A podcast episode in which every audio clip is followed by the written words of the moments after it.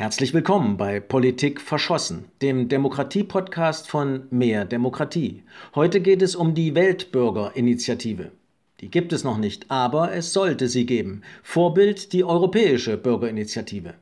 Mit drei Statements wird erläutert, wie sie gedacht ist, diese Weltbürgerinitiative. Es reden Andreas Bummel, Geschäftsführer von Democracy Without Borders, Daniela Wancic von Democracy International, Ralf-Uwe Beck, Vorstandssprecher von Mehr Demokratie und moderiert wird das Gespräch von Caroline Verneyen. Hören Sie rein. Herzlich willkommen bei diesem Online-Mediengespräch. Warum brauchen wir eine UN-Weltbürgerinitiative? Ähm, morgen feiern wir 75 Jahre nach der Verabschiedung der UN-Charta.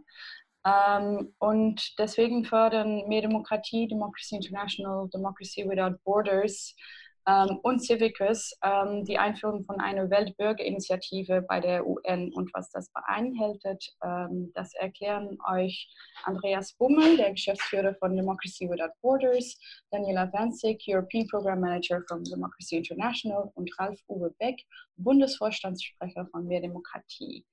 Ähm, herzlich willkommen, Andreas Bummel. Hallo, guten Morgen. Äh, danke für die Einführung, Caroline. Ja, morgen am 26. Juni ist der 75. Jahrestag der Unterzeichnung der UN-Charta. Und die UN-Charta wurde im Namen von Wir die Völker proklamiert. Und längst geht es bei der UN nicht mehr nur um Krieg und Frieden, sondern es werden wichtige Weichenstellungen in allen Lebensbereichen getroffen. Und das sieht man zum Beispiel an der Agenda 2030. Und natürlich gibt es zahlreiche kritische globale Probleme und Herausforderungen, aktuell ähm, natürlich ganz oben auf der Agenda und jeder ist betroffen, die äh, Corona-Pandemie. Die UN verkörpert äh, für die Lösung dieser Herausforderungen die wohl wichtigste internationale Organisation der Menschheit. Aber die Bürgerinnen und Bürger können sich in die Arbeit der UNO überhaupt nicht einbringen. Und insofern gibt es bei der UNO ein großes Demokratiedefizit. Und 75 Jahre nach ihrer Gründung sind die UNO immer noch ein exklusiver Club ähm, der Regierungen. Und das ist unserer Zeit, unserer Meinung nach nicht mehr angemessen. Und das muss geändert werden. Und wir glauben und denken, sind überzeugt, dass das Instrument einer Weltbürgerinitiative äh, die richtige Maßnahme ist, um die UN näher an die Bevölkerung zu bringen wir fordern von der UNO und den Mitgliedstaaten die Einrichtung einer Weltbürgerinitiative und wir fordern die deutsche Bundesregierung dazu auf, sich dafür einzusetzen. Diese Forderung nach dem Instrument einer Weltbürgerinitiative wird von einer internationalen Koalition von über 200 Nichtregierungsorganisationen aus aller Welt unterstützt. Darunter die Organisationen, die hier heute präsent sind. Äh, Caroline hat sie schon genannt also mehr Demokratie, äh, Democracy Without Borders und Democracy International. Ähm, es gibt zahlreiche weitere, die man auf der Webseite finden kann. Es sind in exakt 200, also über 230 inzwischen und die Anzahl äh, wächst ähm, täglich. Der Grund, warum wir uns heute treffen, ist, dass mehr Demokratie ähm, heute die deutsche Fassung einer Studie veröffentlicht, die untersucht, wie genau eine UN-Weltbürgerinitiative eingerichtet werden kann. Und äh, wir wollen, dass die Bundesregierung ihr politisches Gewicht in die Waagschale wirft und in der EU sowie mit anderen Partnerregierungen Unterstützung mobilisiert. Und ein guter Rahmen dafür könnte die Allianz für den Multilateralismus sein, die Deutschland gemeinsam mit Frankreich ähm, im vergangenen Jahr ähm, aus der Taufe gehoben hat. Diese Studie kommt zu dem Schluss, dass es keine rechtlichen und technischen Hürden gibt, die nicht gelöst werden könnten. Was alleine fehlt bei der UNO, um eine Weltbürgerinitiative einzurichten, ist eben der politische Wille. Die, ähm, vielleicht ein paar Worte zu der Studie noch, bevor ich weitergebe. Das Instrument der Weltbürgerinitiative kann von der UN-Generalversammlung eingerichtet werden.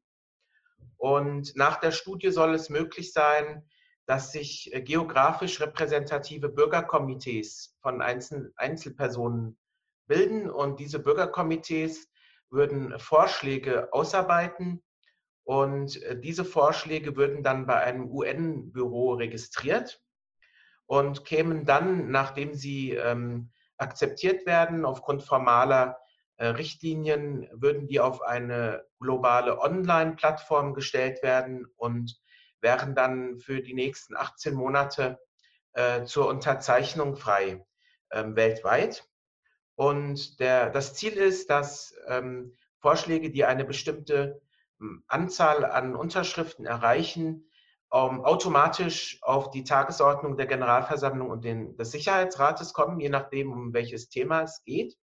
Und in dieser Studie werden zwei Schwellen vorgeschlagen. Erstens eine ähm, absolute Anzahl von Unterschriften von mindestens ähm, 5 Millionen Menschen. Und zweitens soll diese ähm, na, sollen diese Unterschriften geografisch repräsentativ sein.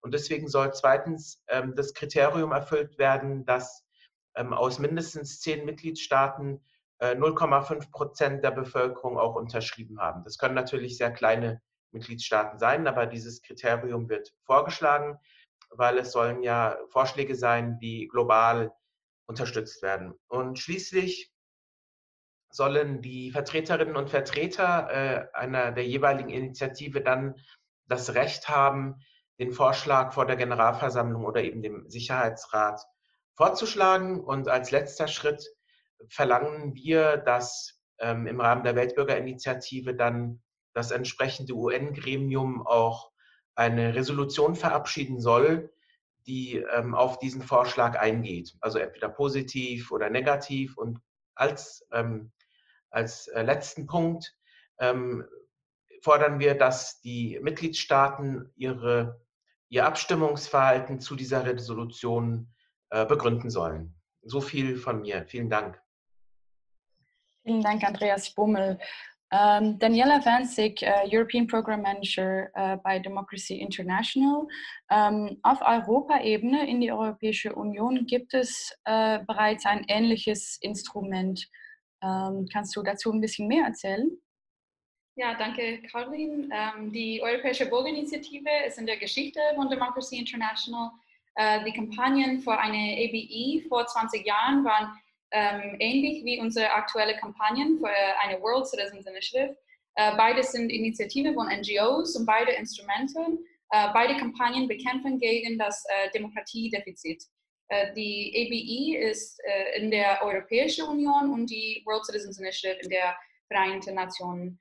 Äh, die ABE spielt eine große Rolle in die World Citizens Initiative, nicht nur beim Kampagnen, sondern auch Struktur und Prozesse.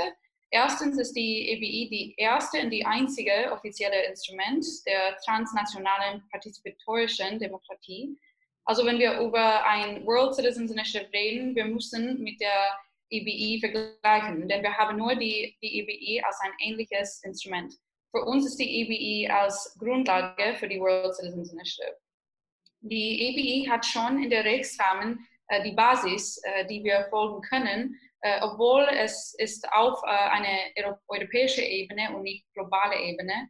Aber es zeigt uns, und das ist sehr wichtig, dass ein transnational Bürgerbeteiligungsinstrument kann äh, zuerst existieren und zu zweit funktionieren auch durch äh, eine mehrsprachige und multikulturelle Union. Äh, dieses Bericht äh, für eine World Citizens Initiative zeigt genau das, dass so ein Instrument Realität werden kann. Unsere Autoren, Dr. James Organ, ein Expert für die Europäische Bürgerinitiative, und äh, Dr. Ben Murphy, ein Expert für die UN, äh, brachten ihre Expertise und ihre Erfahrungen zusammen, um eine ähm, sich ein neues demokratisches Instrument vorzustellen. Eine europäische Bürgerinitiative, aber auf der globalen Ebene. Kurz gesagt, mit diesem Bericht soll die äh, Vorstellungskraft aktiviert werden. Die Faktoren, äh, die wir von unseren äh, achtjährigen Erfahrungen mit dem EBI kennen, sind genau die wichtigen Fragen für ein potenzielles äh, World Citizens Initiative. Welche Daten sind erfolg, äh, erforderlich? wie viele Unterschriften insgesamt äh, braucht ein World Citizens Initiative. Die EBI zum Beispiel fordert 1 Million. Äh, wie viele Unterschriften sind in jedem Land erfor erforderlich, relativ zu seiner Bevölkerung? Äh, wie viele Länder sind benötigt, um die Unterschriften zu sammeln? Für die EBI sind es sieben EU-Mitgliedstaaten. Und an wen sind die Unterschriften in der UN äh, gerichtet? Wie sollten sie auf eine erfolgreiche Initiative reagieren? Für die EBI muss die EU-Kommission innerhalb von sechs Monaten auf eine erfolgreiche Initiative reagieren. Dies sind die Fragen, denen unsere Experten erkunden haben, auf der Grundlage der Funktionsweise der Europäischen Bürgerinitiative, um sich ein globales Bild vorzustellen. Vielen Dank, Daniela. Äh, dann ist auch noch bei uns Ralf Uwe Beck, der Bundesvorstandssprecher von Mehr Demokratie. Ralf Uwe, warum ist dieses Thema gerade jetzt auch in Deutschland so wichtig? Ja, vielen Dank und hallo. Der Ältestenrat des Bundestages hat in der vergangenen Woche einstimmig entschieden, einen Bürgerrat mit 160 ausgelosten Bürgerinnen und Bürgern zu veranstalten. Und das Thema dieses Bürgerrates wird sein, Deutschlands Rolle in der Welt.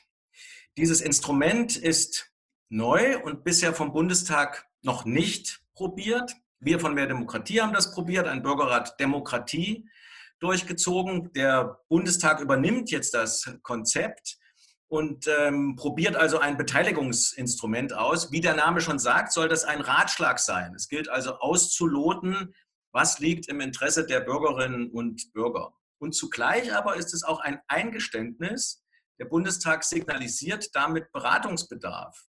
Er gibt nicht den Anspruch ab, zu entscheiden, was gut und richtig ist, aber er gibt den Anspruch ab, allein zu wissen, was gut und richtig ist für die Gesellschaft. Oder positiv, er markiert, dass wir für eine Politik, die nicht nur nationale Interessen, sondern die Interessen der ganzen Weltfamilie im Blick hat, auf die Bürgerinnen und Bürger angewiesen ist. Und von da aus, von diesem Bürgerrat Deutschlands Rolle in der Welt, ist es nur noch ein ganz kleiner Schritt hin zu einer Weltbürgerinitiative. Sie folgt demselben Gedanken wie dieser Bürgerrat, nämlich die diplomatischen und politischen Strukturen zu öffnen für die Kompetenz der Betroffenen, also für die, die von politischen Entscheidungen betroffen sind, die Bürgerinnen und Bürger. Wenn also der Bundestag mit dem geplanten Bürgerrat Deutschlands Rolle in der Welt untersuchen will, dann schlägt er eine Schneise für mehr Beteiligung und er empfiehlt sich geradezu, die deutsche Politik empfiehlt sich geradezu, auch eine Weltbürgerinitiative aktiv und ganz vorn dran zu befördern. Und wir sehen und erwarten also, dass sich die deutsche Regierung, die deutsche Politik hier ganz besonders stark macht. Das ist eigentlich eine Folge, wenn sie sich für diesen Bürgerrat Deutschlands Rolle in der Welt entscheidet, dann wäre es geradezu unlogisch, wenn sie nicht auch vollmundig für eine Weltbürgerinitiative eintritt. Die Europäische Bürgerinitiative, von der wir ja eben gehört haben, die ist erfunden worden, um eine europäische Öffentlichkeit herzustellen, zu gestalten, die es allein über die europäischen Institutionen so nicht gibt. Und genauso sind auch die Regeln, von denen wir auch gerade gehört haben, gestaltet, die zwingen dazu, über Ländergrenzen hinweg in der Bürgerschaft zu kommunizieren, sich abzustimmen, auszutauschen, sich überhaupt wahrzunehmen und dann gemeinsam vorzugehen, gemeinsam Initiativen zu entfalten. Und so wächst auch das Europa jenseits von Verträgen und jenseits von Verordnungen zusammen. Das macht diese Europäische Bürgerinitiative so bedeutsam. Und von hier aus wieder die Brücke zur Weltbürgerinitiative. Genauso wäre das bei der Weltbürgerinitiative. Sie wird helfen, weltweiter und eben für die eine Welt zu denken. Das haben wir dringend notwendig, weil wir eben Probleme wie die Klimakatastrophe haben, die sich alleine nicht werden lösen lassen. Die ganze Agenda 2030 ist in diesem Bewusstsein gestrickt, gestrickt die Weltfamilie dahinter zu, zu vereinen. Es wird sich also das Bewusstsein schärfen, auch mit der Weltbürgerinitiative, dass die nationalen Egoismen überwunden werden müssen. Und ich denke, dass das den Bürgerinnen und Bürgern oft leichter fällt als der Politik, die in ihren Strukturen, die machtpolitisch orientiert sind, oft verfangen ist. Die Bürger haben eingeübt, zu Hause in ihren Familien, in Generationen langfristig zu denken die Politik agiert eher in Legislaturperioden, die sind oft die Scheuklappen für politische Entscheidungen. Und zwischen diesen Scheuklappen türmen sich dann die sozialen und ökologischen Probleme. Eine Weltbürgerinitiative würde genauso wie die Europäische Bürgerinitiative helfen, das aufzubrechen und eben zu langfristigeren, nachhaltigeren Perspektiven zu kommen, insgesamt auch zu einer sachorientierteren Politik. Am Ende wird eine Weltbürgerinitiative die UN selbst stärken, genauso wie die Europäische Bürgerinitiative, wenn die Menschen ernst genommen werden mit dem, was sie vorbringen, das Vertrauen in die europäischen Institutionen stärkt, überhaupt in die europäische Idee. Und so wird eine Weltbürgerinitiative die Idee stärken, dass wir alle in einem Boot sitzen, alle an einen Tisch gehören. Vielen Dank. Ja, vielen Dank. In einer globalisierten Welt braucht es uns auch ähm, globale Entscheidungsmechanismen, auch für die Bürger.